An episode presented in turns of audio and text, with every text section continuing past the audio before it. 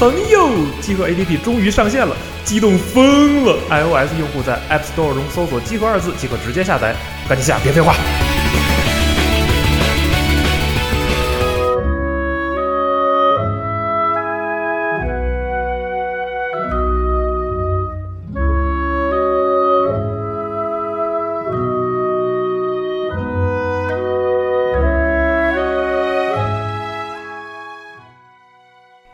大家好，哎，我们又回来了。对，然后我们的这个永恒支柱节目对回归，然后这一期呢，我们书接上文，接着聊这个各种历史。对，其实我们说分上两期，其实骗你们的。其实我们要录十二期、十三期。对，十三期。对对对。然后，嗯，对，然后我们这一期主要聊的就是特别重要的游戏发生之前所发生的大陆上发生的一些故事，故事，对他们彻底改变了这个大陆对于一些人、一些概念，甚至对于神的看法。对。然后，所以这一期将会是一期，呃，也是一期很精彩、精彩的节目。对。然后我们会聊到一些殖民战争之类里面各种跌宕起伏的剧情。对，大家可以好好享受一下。然后我们就现在开始，现在开始，嗯。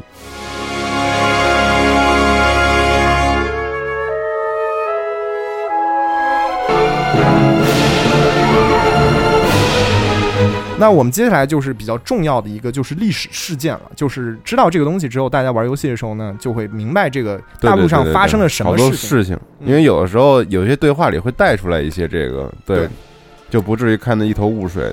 对，一个事件呢，我们讲第一个事件就是陆从殖民，这是我们现在啊，我们这个东陲大陆，我们这些。美国历史教科书的开始，嗯，就是建立殖民地。这个它差不多是在我们故事发生前两百年，有两艘从陆从帝国来探险船，他当时带了非常多的补给，他算好这补给量，然后呢，向向这个驶向东方的未知的洋面。根据他们的计算呢，就大陆应该在附近的时候呢，他们这个整两艘船被大陆所笼罩了，所以什么都看不见。所以一个水手他直接爬上瞭望台，说看到前面有微弱的光，然后呢。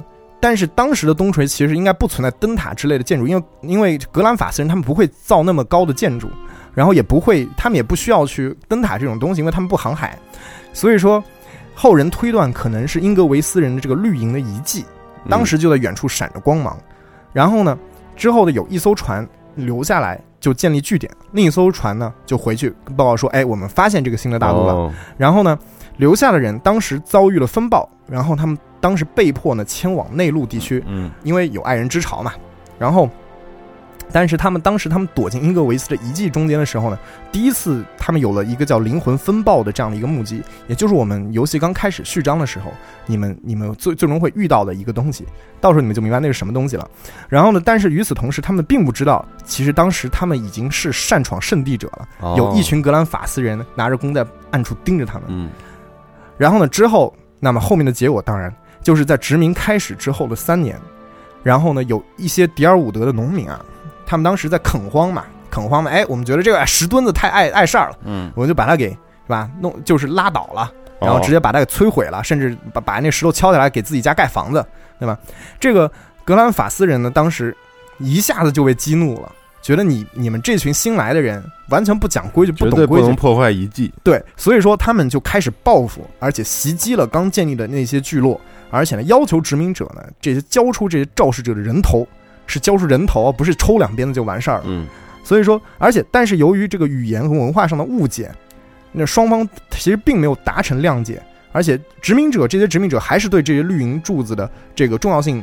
一无所知，他们可能觉得，哎，这这些就是一群来敲竹杠的原始人，啊，有这种感觉，所以他们根本就无所谓，然后仍然自行其事，然后于是就是格兰法森真的是彻底被惹毛了，于是他们就开始就大规模的报复，他们开始埋伏这殖民者的这些商队啊，这些这些车队，然后呢，把这些受害者呢就吊死在树上，或者在绿营石阵中间直接处决。你想，几十个人排的整整齐齐，在你们中间集体杀掉。然后呢，而且还派出猎魂者。猎魂者是什么人呢？就是他们会用燃烧着紫色火焰的匕首去收割殖民者灵魂。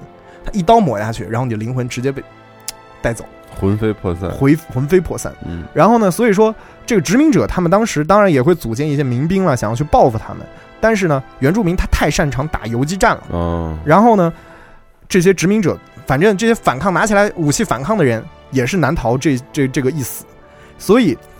后来格兰法斯人他去推举了一个叫 Rigged 的一个语经，一个小小的语经去作为他们的军事领袖。这个人呢，他长处是什么呢？他善于协调不同的部族，然后指挥斩首行动，专杀他们这些这些这些城镇的这些领导者。然后呢，但是与此同时呢，陆从的皇帝他们觉得，哎，殖民地军队这样实在确实不行。所以呢，当时他提拔了一个特别精于就是就是精于兵法的这个一个叫 Adron Hadrid 的公的伯爵，他把直接他提拔为迪尔伍德的公爵。然后这个叫叫艾德朗，我们翻译成艾德朗的这个公这个伯爵，他研究了一下格兰法斯人的游击战术。嗯，然后呢，因为就是他们习惯传统这种方阵作战这类东西，所以他也研究了一套反游击的战术。然后把这套战术传传授给了他的手下的军队，他们军队就按这种方式去打仗，然后那么这个战战局很快呢，就从就是格兰法斯那边一边倒，就占优势，就陷入了僵持，双方都死伤惨重。于是呢，他们就签署决定签署这个停火停火协议，然后条件是什么呢？就是格兰法斯人就不再进攻这些路从人，那么殖民者呢，他们也不会踏入英格维斯遗迹半步。然后呢，这个但是这个事情引起了这个宗主国这个陆从的不满，因为他们殖民的目的是什么？或者说他们为什么这些贵族愿意支持这些人去殖民？除了扩大帝国势力之外，重要的是我们贵族需要新奇的小玩意儿啊！嗯，你们要给我从英格维斯遗迹里面带点小玩意儿回来，对，我好炫耀啊！对啊，所以说，所以所以说，那你们不去英格维斯遗迹了，那么你你我们哪来的新玩具呢？嗯，就非常不高兴，非常非常不高兴。然后呢？这场战斗呢，因为是怎么开始呢？是因为他们破坏那个遗迹，把那些石头都弄碎了，然后就被称为碎石之战。这就是第一场大规模的原住民跟殖民者的冲突。第二场战斗呢，叫做黑树之战。这场战斗更加经典，就是说，呃，怎么说呢？在这场战中，艾德朗公爵在在黑碎石之战之后呢，他想要把这些之前俘虏的这些呃格兰法斯原住民的这些战俘啊，把他们给放了，就表示友好嘛。嗯。但是宗主，而且他还有废除奴隶制。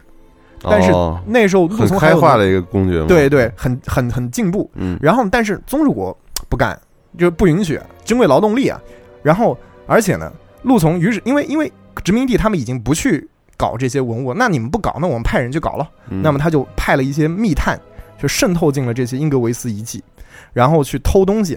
那么，因为格兰法斯人他管你呢，你们反正你们长得好像都差不多，嗯，然后你们讲差不多的语言。那么，所以说在碎石之战结束后的二十年之后，又有一场大战爆发。这场战争被后来被称为黑树之战。为什么叫黑树之战呢？我们后面会讲啊。这格兰法斯战俘。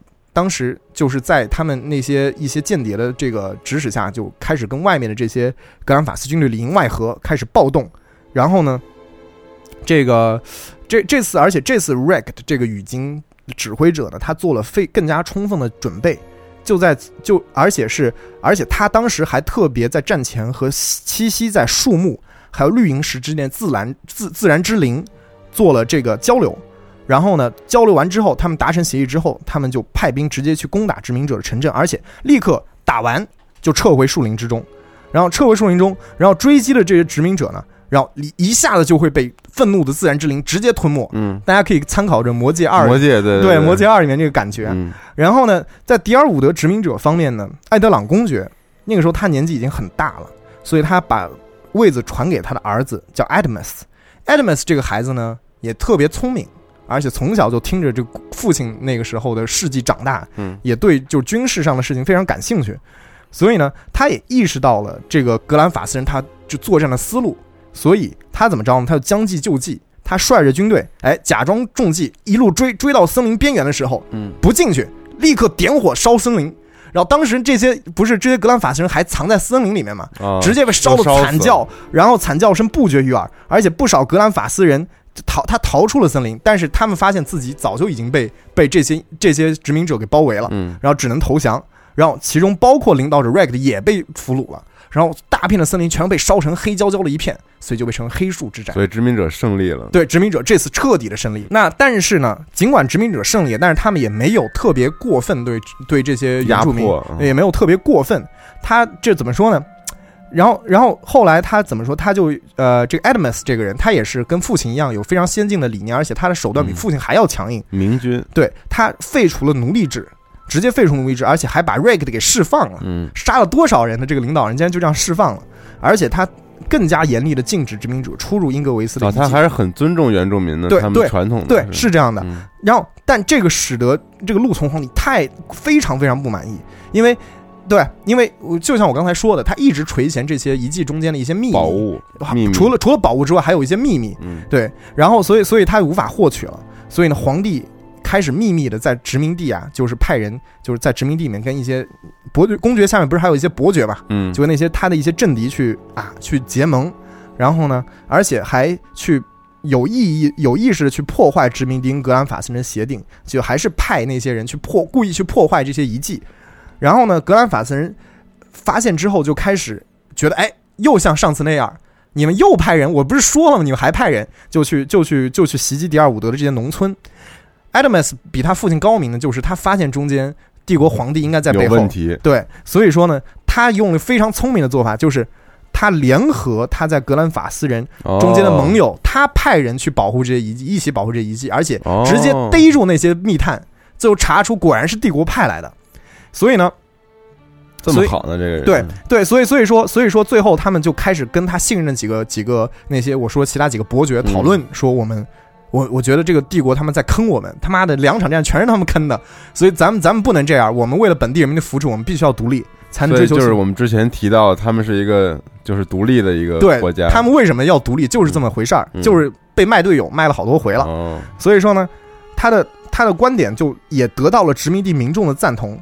然后呢，当然就天高皇帝远嘛。那边帝国皇帝呢，就是说他们都觉得说帝国皇帝不应该为了中饱私囊而拿人这个殖民地老百姓的命开玩笑。嗯。然后这个独立战争结果一触即发，这个支持帝陆从帝国的殖民地的这些伯爵啊，直接被民众起义推翻，然后直接抄家，然后作为战争资金去对抗帝国。牛逼。对。然后呢，这个皇帝最后啊，就就是肯定坐不住，派出大军，但是呢。因为他没有，他没有办法，那个时候根本没有办法估计有多少，他根本没有料到有多少格兰法斯人居然和这些殖民者站在一起去反抗他们，所以说，怎么说呢？然后，而且他也不知道，当时他安置那些殖民地那些伯支持他伯爵早就被他们老百姓给失势了，所以说，所以说在第一次战，但就是说，所以开始他们的帝国军队并不占任何的优势，嗯，而且呢，但是但是殖民地最早就遭遇了一次惨重的打击，就是 Adams。这位非常有为的年轻的公爵阵亡了，然后与此同时，皇帝又立刻派出了两倍的兵力扑向东陲。然后呢，但尽管 Elmas 他虽然他阵亡了，但是他的格兰法斯盟友当就是就是很激动啊，这块感觉对，而且跟着这个音乐立刻扭转了战局。而且当时他们非常经典的一幕就是他们派出占星家进行一些天体的计算，嗯，然后呢，他们。祭出了黑树之战中间的一个战略，但是这次是一个不同的版本。在殖民地的首都的建设过程中间呢，工程师首先发现了一块湿地，那块湿地因为地质变化的原因呢，有一块有些天然形成的这些堤啊，就天天然形成堤坝，把海水堤就挡在外面。但其实这块地区其实是比就是海平面要低的，嗯。然后呢，在呃，所以说这个他们觉得他们可以觉得这个地方可以做一个定居点。所以，他后来这块区就被称为昂德拉的馈赠，嗯，因为是海洋女神赠给你的嘛。之后呢，帝国军队呢就开始进攻这座城市啊。所以，反抗军他有意识的将这这些帝国军队引入了昂德拉的馈赠这样一块区域，而且当时就死守，就把他们这些所有帝国军队全部就就让他们就留在这个地方，嗯。然后呢，这个时候与此同时。战情非常危急，因为帝国的无敌舰队这时候也开了过来，然后朝这个加入战争，并且炮轰这个陆地上的这些这些反抗军。反抗军当时死伤惨重，但就在这个时候，就像格兰法斯的战星学家所预测那样，发生了三球交汇，排成一条直线，排成一条直线。这个时候，爱人之潮瞬间就将将舰队冲向安德拉的馈赠。然后馈，然后昂泽拉馈赠，它这个地形是有一些林立的天然的巨萤石的绿萤石的这些丛林，嗯，直接把船在上面撞得稀巴烂。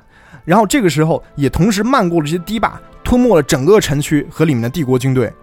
海神昂德拉于是收回了他的馈赠。哦，对，然后这个是这在这场战争之后，帝国军队损这个损伤惨重，皇帝实在没有办法了，被迫只能跟这些殖民地签签签署协议，嗯啊，承认他们独立立了。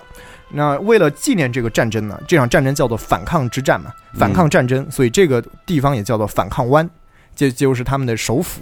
这场战役真的太有意思了。对，嗯然后他在后面呢，就是说，因为帝国它有一个政策，它是一直是禁止灵魂研究的，不然说那些农民怎么会对这些绿萤石那么无知呢？是是因为他们根本不知道这些东西，而且迪尔伍德的学者一旦摆脱这些桎梏之后，就开始大规模的进行研究。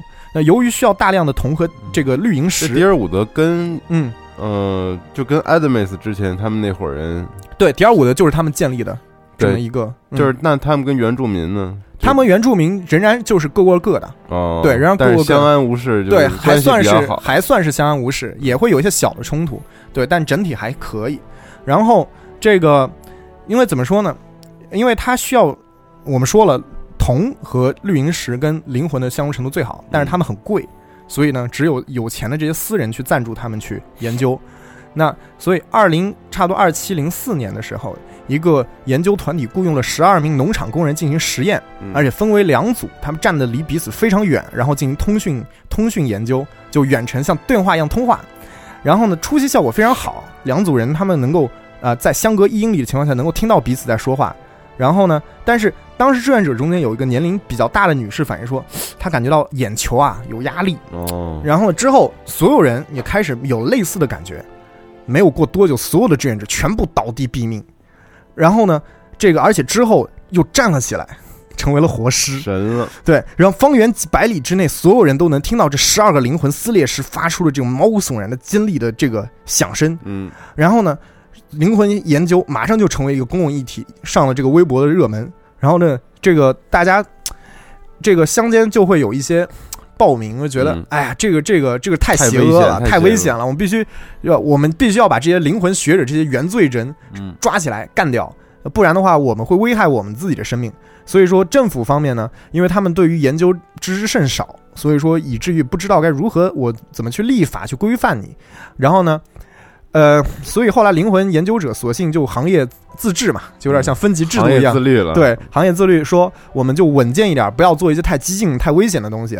然后呢，学者也就开始选择性呢，呃，在反抗湾的这些贫民窟里，嗯，因为就不会在那些乡间就去去进行实验了。然后呢，直到他们中间有个人想到说，哎，那么你们既然都在这个首首府，那我们把你组织起来，建立一个协会吧，研究机构，建立一个研究机构，然后政府也就接受这个提议。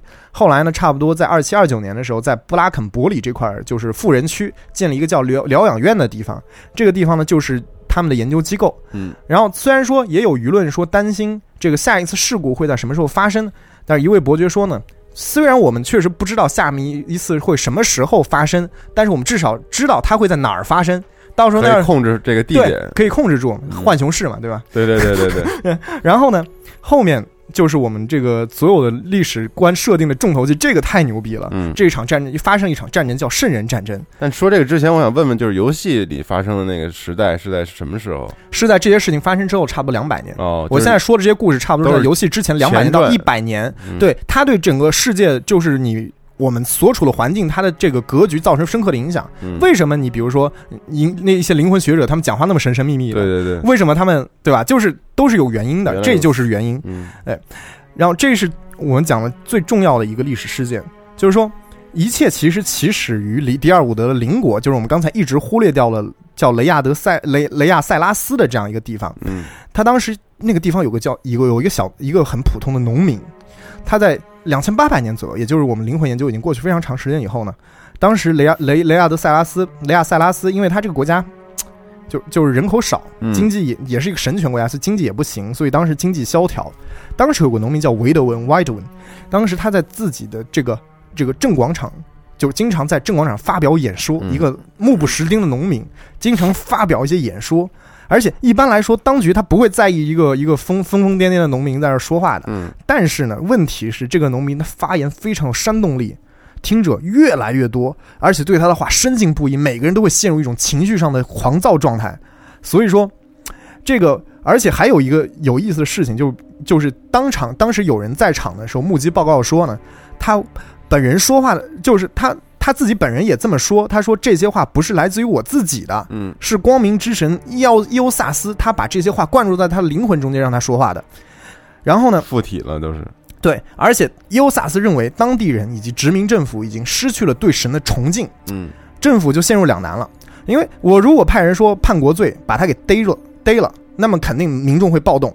那么如果我置之不理，那么宗教狂热又很快席卷全国，嗯，那所以我怎么办呢？那我还是算了，我还是这个快刀斩乱麻，还是给抓起来。对，立刻采取行动，让城镇的守卫在有一次他就听众非常多的一次演讲里面，中途就直接把他拿下了。然后把他摁摁摁摁下，然后直接做了一个你知道那种警手夹，嗯，就是说架起来，架起来把你的手啊，把你的脑袋固定在一块地方，然后当众审判你。然后呢，由一个治安官当众宣读维德文罪罪状，肯定都已经准备好的了。然后呢，包含了各种编织的这个罪名。然后之后就是一个简短的听证会，听证会最后宣判说对他施以鞭刑三十下。然后人群就开始爆发出了各种不满的声音，但维德文却平静说：“大家。”冷静，没有关系。说我接受。然后呢，行刑者在抽了第五下之后就突然停下了。他告诉这个审判官说：“不得了，刚才维德文我抽了他边上背上这个伤口，上面开始露出了一些，就是有一些光亮从中间射了出来，有点奇怪。”然后那个那个士兵说：“管他呢，给我继续抽。抽了之后鞭刑继续，但是每挥一鞭，维德文身上就会多一道闪耀的光痕。所以殖民者的官员越来越不安了。”要求立刻停止行刑，但是维德文大吼说：“不要停啊，不要停！”这个当据在场的人回忆，当时他的声音听起来已经不是他之前的声音了。当行刑者抽到最后一鞭的时候，一道强烈的光线从他最后伤口中绽放开来，围绕他的头组成一顶燃烧的王冠。他站起身，手上的镣铐融化之后掉落在地。我操，真的是那个对，是光明之神。然后他最终在全国人民注视下面完成了演说。他号召人民揭竿而起，不是单纯的起义，而是圣战，是要传达神灵血的意志。他他和他的追随者们在短短几天之内就直接推翻了殖民地政府，并且定国名为雷亚塞拉斯神国 （The Divine Kingdom of Rea Cyrus），然后人们也称称他为圣维德文。哦，然后他登基为雷亚德塞拉斯的神王，对，所以他就是神的代言人，而且就是这个。很多迪尔伍德人，因为是并不发生在他们国家，他们只听说这个事情，而且非常怀疑中间的真实性。嗯，但是就圣战其实并没有结束，因为维德文又立刻集结大军攻向西南方的邻国迪尔伍德，而且说是解放。我操！对，然后他说要让这些不虔诚的人看到世界的真相。嗯，所以尽管这次迪尔伍德人还是像以往一样有格兰法斯人的帮助，然后但迪尔伍德人在森林地带也占不到任何便宜。因为雷雷亚德塞拉斯的军队就是一群狂战士，宗教狂热，然后非常狂热战斗。而圣维德文不怕死，对，疯狂的人。而且更牛逼的圣维德文，他自己发挥了神灵级别的战斗力，在战场上发出射出伊欧萨斯之光，一道光线焚毁几百名士兵。然后，而且神战的感觉。对，然后而且他在战场上面，并就是也不是没有受伤过，他肩膀上挨过一斧，背后也挨过一矛，但是他从来没有倒下过，而且伤口以非常惊人速度愈合。而且之后，维德文的军队一路高歌猛进，几乎都没有遇到过像样的抵抗。后来有情报说呢，这维德文想要往反抗湾南部的一个圣堂前进。于是迪尔伍德人说：“这样下去不是办法。那我们这工程师，一些工程师，还有是马格兰的祭司，也就是负责火器之神，他那些祭司开始计划，说：我我们我们以我们现在火药知识。”我们可以建造一颗非常大、历史上最大的炸弹，核武出现。对，然后我们就称它为神锤 （God Hammer）。然后这可能是凡人种族以有史以来制造的杀伤力最大的武器，但是没有人知道它是否会管用，因为呢，毕竟他们要面对的是一个附在人身上的神呐。嗯。然后要是神，这个不知道威力怎么样，但是这颗。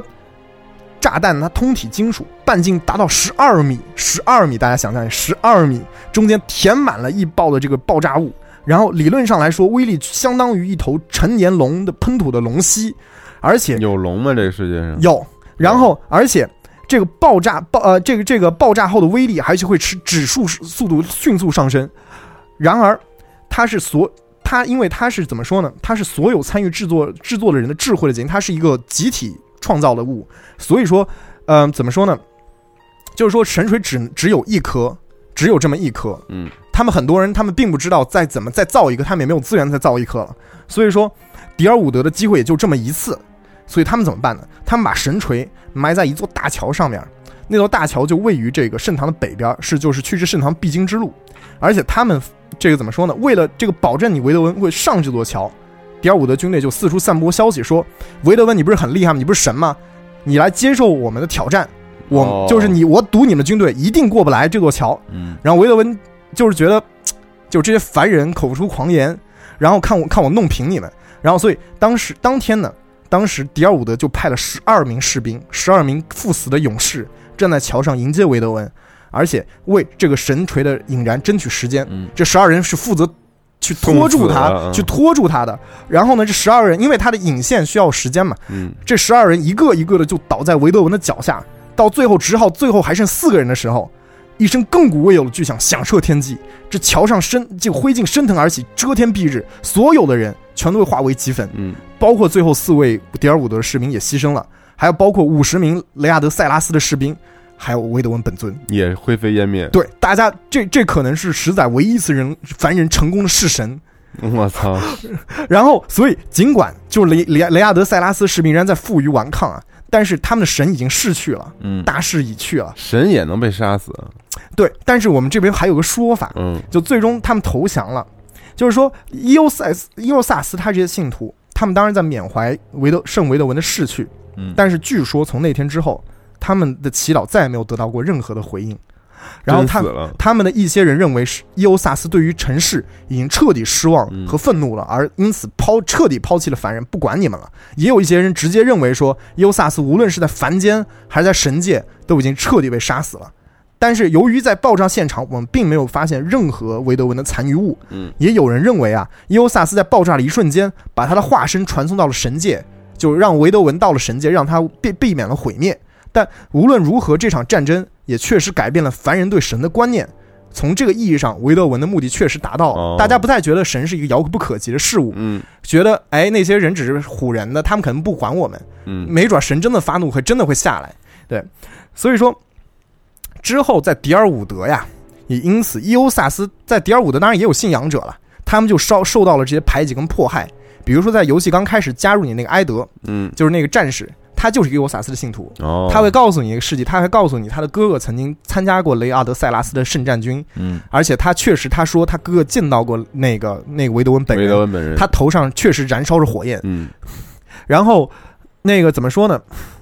而且战争中间也有一些军队直接为了活命放弃了抵抗，所以呢，资料片中有个任务是讲这个的，中间就是有这样这这些这些村庄就直接被愤怒的第二五的人报复，然后把这些军村庄给烧了，把这些人全都给杀了。而马格兰这个这个火焰之神，因为他守护了迪尔伍德，所以他的人气对人气一路攀升。然后大家到处给他树立雕像，然后他的雕像呢是就是举着一个火盆的，然后里面燃烧了说是永恒之火。而那个反抗湾的中心城区叫做永恒之火，就是就是为了就是为了尊敬他而建立的。然后而且但是中间你也会接到一个任务。就是里面说永恒之火在世界各地，永恒之火在不停的熄灭，嗯，在不停的熄灭。而想起黑暗之魂，对，然后这个马格兰，马格兰那个祭司，就是你的那个会用火器的队友，他也是一个愤世嫉俗人。后来你会发现，其实他是其中创造神锤的一员哦，他是就是传就是传说中创造神锤的一员，嗯，而且他的他你会在露营的时间会观察到他有一个法杖，法杖上有十二圈。圈玩儿，嗯，象征那十二个勇士，就是赴赴死的勇士，而他们致敬。对，而在反方内部也有一个冒险者协会，他们叫自己十二人众，这个 dozen，对，然后就是那十二名勇士是对。特别特别对受人尊敬，受人尊敬。对，然后呢，这个，然后这个他们就是这个马兰牧斯牧师和当然信这个优萨斯的这个士兵，就这个这个这个这个战士，他们之间会经常斗嘴，你要注意听他们，他们之间经常斗嘴。然后呢？但是维德文之后，就是我们这个故事正式的前奏。嗯，就是发生了一个事情，叫维德文的馈赠。这场战争呢，就是说给这个大陆带来了意想不到的巨变。就在维德文湮灭之后呢，其实很多出生的孩子他都没有灵魂。然后呢，这些人被称为无魂儿 （Hollowborn）。这些无魂儿他出生之后，他不会啼哭，也不会说话，而且似乎没有任何的意识。而布拉肯伯里灵魂学者经过诊断，确定了这些孩子没有灵魂。然后呢，这些孩子不会主动进食，因此很多孩子就直接饿死了。然后大让大大众呢就比较倾向于相信这是伊欧萨斯的报复。嗯，因为别忘了他有个好朋友是天空女神海利亚，海利亚是什么？出生之神。出生之神。对，所以说人们开始更加疯狂的这个焚烧伊欧萨斯的神殿，杀害他们的祭司。也有人会指指责吴红儿的母亲，就指责这些受，其实他们也是受害者。对。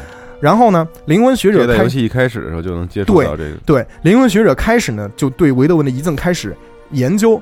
然后，但是人们急需立竿见影的方式，你不能说，哎，我研究个二三十年，稳健一点儿，出一个比较，我这个药实验个好几轮，是吧？杀好，呃，就是试验好几轮再再用。所以大家急呀。所以说，有一些比较激进的研究者呢，声称我可以将动物的灵魂注入孩子体内。他们认为呢，动物的灵魂不存在人格，而但是随着这些孩子的成长呢，他们可以在这个这个灵魂这个白纸上面涂抹自己的色彩，涂抹自己的意志，他们会慢慢长出人格来。嗯，所以说最早呢，在这些转移灵魂的设备在布拉肯伯里研发之后呢，复制品大规模制造，然后马车运到迪尔伍德各地。农村人呢，一般就会用一些家畜的灵魂，而有些城里人没办法去去打猎啊，去用一些野兽啊，或者去去捕鱼，用鱼的灵魂。然后人们将这个称。就治疗的过程被称为救赎 （salvation），然后他们的孩子也被称为救赎儿，然后大家呢就开始开开心心的啊，打算翻过这页了，对吧？有效吗？对，但是随着这些孩子长大，他们开始表现越来越诡异，比如说他们社会适应性不良，没有隐私概念，什么当众大小便呐，然后之类的。然后这个第一个进入青春期是第第一个进入青春期的，在这些人中间，副作用开始展现了。对，是个语是个语精的女孩，是个语精的女孩，她。他长出了露在嘴唇外的獠牙，皮肤惨白，经常外出捕猎吃生肉。他的家人还试图掩盖这个事实。然而，在一个月黑风高的夜晚，他们在睡梦中被这孩子全部杀掉了。嗯，然后呢？而这个孩子最终也消失在了荒野中。之后的家庭也遭遇类似的变故，然后被迫呢，要不就是杀死他们这些发狂的孩子，要么就把他们放归山林。然后这些孩子呢，你就被称为魔音，魔音，魔音，wish，就是不是不是那个耳机啊，魔音，对，然后就是就是你在游戏中间野外经常还能碰到魔音，嗯，然后呢，这个灵魂学者总结说，这证明了动物的灵魂和孩子们的变化的身体是不兼容的。但是你这种马后炮的这个解释啊，一旦一旦放出来，就直直接导致灵魂研灵魂的研究面临第二次重大危机。这上次志愿者都死光了，对对，这次又是一次危机，就是要你们干嘛呢？对不对？然后再次呢，很多灵魂学者被愤怒的民众，他们也是被这些需求逼的呀。对啊，对对啊，所以说很多灵魂学者被愤怒的愤怒的民众从家中拖出，被围殴致死。还有，而且很多灵魂学者也被迫逃往乡下啊，隐姓埋名。就直接啊，有些还活着的呢，直接去了维拉共和国，因为维拉共和国对于这个管的不多。然后呢，而至今为止，魔音仍然在迪尔伍德乡间肆虐。然后呢，为了解决这个问题，人们人们决定雇佣一些白发的变种人去猎杀这些魔物。然后，而且他们其中的一位一直沉迷于昆特牌。对，这个胡逼了，对，并并没有，并没有这个东西啊。对，这个呢。这个就是我们现在讲完了，交代完了游戏的设定和大概，而且没有任何设计剧透的内容。对，所以说就是在这个你最后所说的这个维德文的馈赠，也就是这个魔婴对产生之后，应该就是正片要开始对正发展了。对，发展就是你到这个大陆上，你是一个。你可以选择你的出身之类的，然后你会发现，反正迪尔伍德，反正整个已经陷入这个维德文的馈赠，多少都是一些没灵魂的孩子。嗯，而各地的无论贵族平民都一视同仁，他们都孩子都没有灵魂。嗯，所以你们要发现这个问题的源头，去拯救这个世界。对，这个其实就是这个大的是这个人圣人之战之遗留下来的一个问题。对对，是一个遗留下来的问题。然后这个我们就会发现。这个他没有再用啊，我们这次黑曜石并没有像他黑岛时代这样继续搬用这个龙与地下城的这样一个设定，一个现成的经典的市场认可度很高的设定，而是为他们的游戏专门他们的故事做了一个新的世界观。对他的战斗系统，龙与地下城其实也有很多世界观体系，对，也有世界观体系。他们原本他们用的是那个遗忘的国度那个体系嘛，对，The Forgotten Realms。对，他然后这个他们反正他们自己专门做了一套世界观，然后呢，你可以看到就是。确实，这个黑岛血统啊，在他们身上留下这个烙印，就是他们非凡的这种这种对故事的这种这种掌控能力，他们对一个有深度的真实可信的世界的架构能力，嗯，就真的是很精彩的设定，对，叹为观止。然后，而且这些我讲这些，既然都不是在游戏中间发生的，对，对他既然花那么大的笔墨，把游戏外的整个历史、整个星球、它的天体、它的历法，嗯，都补充的如此完整、如此的精细。确实让人感叹，就是说，所以这是一个好游戏的基础。就像之前四十二聊的家园的节目，我们听了整整一个多小时，其实游戏里根本一点关系都没有，都没有。对，所以真的是一个特别特别棒的设定，而且就是说，大家可能对于新维加斯，我们这个对吧？我们服饰做了十一期节目，然后中间我们回顾了一下四，然后会感叹一下，就是维加斯的妙新维加斯的精妙之处，就是它就是呃中间就很多。辐射四现在不足的地方，其实恰恰就是辛维加斯擅长的地方。嗯其实黑曜石它非常擅长做的一个东西是什么呢？是一个动态的网状交互型的任务线。就是说，这些任务线，他们尽管可能，他们可能会在某个点发生一些奇妙的交汇，就他们这些人任务中间的人可能都互相不认识。你可以举一个不是很重要的任务的例子。对，这一个支线任务例子是这样的，嗯就是你在双玉城，就是格兰法斯人他们聚集的地方，他们是围绕英格维斯人。的两棵巨大的榆树建立的一个类似于城市，但又不像是城市的地方，嗯，是他们的圣地。然后你在那个城市的一个旅馆里边，那个旅馆也很有很妙。那个旅馆呢是一棵被彗星砸中的树，然后人家在那个树上面盖了一个旅馆，嗯，然后你现在还能看到那个丝丝冒着热气的那个陨石在那个里边。中间你在那个旅馆里会碰到一个一个这个怎么说呢？呃，迪尔伍德人，他说呢，他们派了一个探险队。去英格维斯遗迹附近去探险，嗯，然后但是呢，他们已经被 英格呃不是不是英格维斯呃，对他们已经被格兰法斯人给盯上了，就是说你得赶紧去那赶去那边，让他们赶紧逃。你也知道格兰法斯人他报复你的手段是非常可怕的，所以说呢，他血太血腥了，所以说他给你钱让你去那边通知他们，赶紧让他们收拾包袱走人。嗯，然后呢，然后呢，这与此同时呢，你在这个城市另外一块区域呢。你又接到一个任务，就是说呢，是其实我不是说了吗？他们这个阿尔法斯人有六个部族，他们部族呢，他们之间会有一些 比赛，一些比赛竞争捕猎的比赛。所以说呢，当时是有两个灵魂王子嘛，我们说的这个每个部族的首领是灵魂亲王或者灵魂王子，也有两个亲王的他的儿子去进行比赛。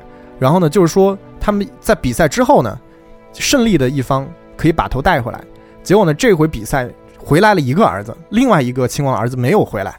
然后，然后那个带带头回来那个亲王的儿子说：“你们儿子因为羞羞愧，羞愧于他败给我了，所以他逃跑了。他他不打算再回来了。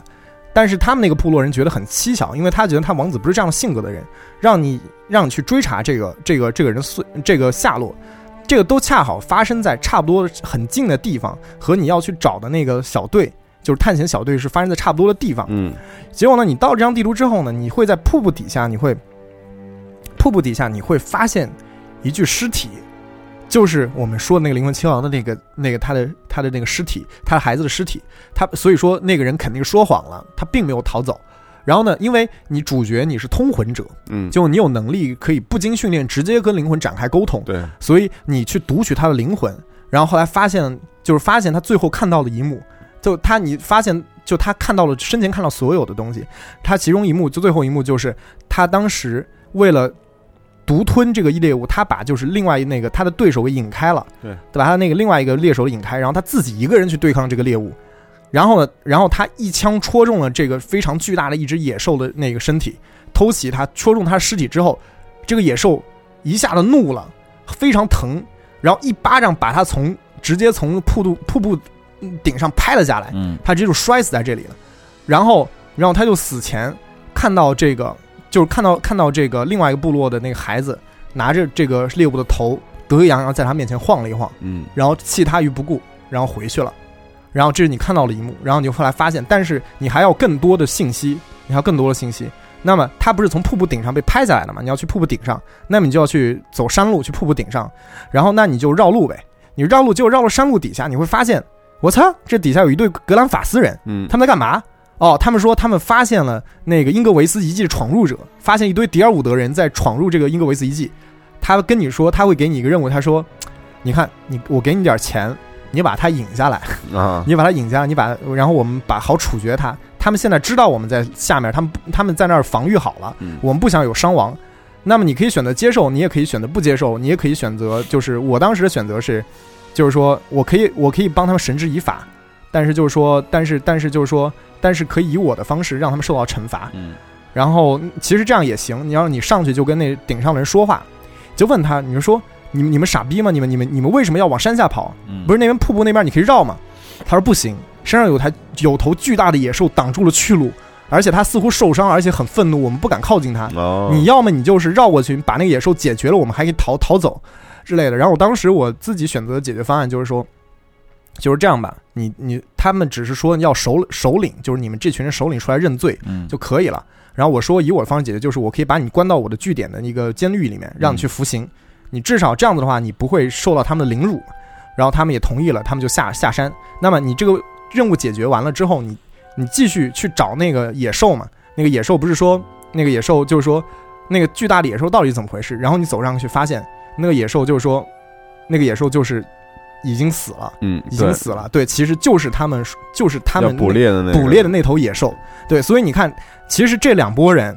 根本不认识，互相根本不认识。但是他有动态的这个，对他们有动态的连接，就是说你，你会觉得我操，我操，好妙啊！就是觉得为什么他们可以，就是在一张地图，哎，也合理，也确实该发生这样的事情。因为很多我们在很多开放世界的游戏中间，其实两拨人可能明明很离得很近，可能两个 NPC 吧边上，他们好像互相不认识一样。但我们其实按照现实生活的经验来说，这这太不合理了。对对对。然而，所以这就是黑曜石式的这种网状的叙事。他们可能到最后你交任务的这两拨人还是没有认认识，但是在你眼里面，他们像世界的因果一样产生了一点的一点点小小联系，但你又会觉得这个世界又生动了几分。对，嗯嗯，所以绝对是一个。不能够错过的游戏啊！对，是一个非常棒的佳作。呃，所以说，如果说你是特别喜欢《黑岛黄金时代》，还有是 BioWare 那个他们黄金时代所做的这些黄金时代的 RPG、欧美 RPG 的这个爱好者的话，那么肯定我相信这个《永恒之柱》是一个特别特别适合你的这样一个游戏。是的，对，而且就是说他们会，其实我们有的时候看着这已经逝去的游戏类型，比如四十五度俯角的这种，真的非常 old school。对对对，然后就是会觉得。要发展到现在会怎么样？我们现在其实除了格兰，就是除了这个不是格兰法斯人，都说多了。永恒之柱之外，其实还其实是还有一个怎么说继承这个遗产的，但是只是现在他的他的发挥并不是特别尽如人意，那就是龙腾世纪。嗯，对，龙腾世纪其实它也是博德之门的精神续作。是的，一代的时候，尤其是一代的时候看着特别对。但是在二到三代的时候，他们似乎就呃 b 外打算朝这个。这个更更革新的、更主流的、更符合现代主流审美的这样一个，变成一个主流孩子了，对吧？就是往往这个道路上努力。两个组他们要的东西还能不太一样，虽然都是之前参与过这个，对，然后他们就走出了不同的轨迹。嗯，就是我们看到这些销售类型，我们会觉得，哎，如果说还是这个视角，对吧？我们用更好的引擎、更加细节的这样一些更现代的这个技术，我们做出怎样就美轮美奂的游戏？对，然后那那个游戏会是什么样？那个游戏就肯定是永恒之主。嗯，对，所以但是很情怀，其实很情怀。但是黑曜石靠这些情怀其实是足足够养活自己。我们看到这个众筹其实非常成功。对，而且确实他们的整个设计对现在的游戏设计也是一个非常好的启发，而且并没有辜负大家期待。对，没有辜负大家期待。然后这个怎么说呢？而如果你是一个以前没有接触过这个游戏的人，我还是要要向你安利，因为千万不要觉得说四十五度视角就意味着糟糕的画面或者是糟糕的画面表现力。不糟糕，美术非常精致，非常非常精致。你可以看到，如果说以传统的视角，就其实它对技术要求并不是那么多。我们用过剩的技术去做这个东西，能够把它做到怎样雕琢到怎么细的一个地步。对对，就所以说，其实它的画面其实也是非常非常非常漂亮的。然后呢，而且就是说，就是很多很多。你在中间还是能够收获非常多的类似新维加斯这样的乐趣，尽管视角不一样。对对，嗯，所以说不容错过，大家可以在 Steam 购买一个。对对，其实也不贵，现在。对，而且就是说，在这个游戏之后，你看黑曜石又活了，而且黑曜石不是要做那个暴政嘛？对，也是一个四十五度角，对对对，坐上瘾了是吧？坐上瘾了。但是我操，这些老玩家特别开心，对，太开心了，真的就想玩这种类型。对，真的真的太高兴了。所以说，我们等暴政出来的时候，我们还可以再接着再做一期节目，对吧？OK OK，对，感谢麦教授，那咱们这个节目就先到这儿了。嗯嗯，大家可以好好消化一下。对对，可能跟家园啊和地铁节目比较类似。对对，嗯，我们以后可以再多做一些这种世界观聊世界观的节目。对，嗯对，好吧，那拜拜了。好的，拜拜。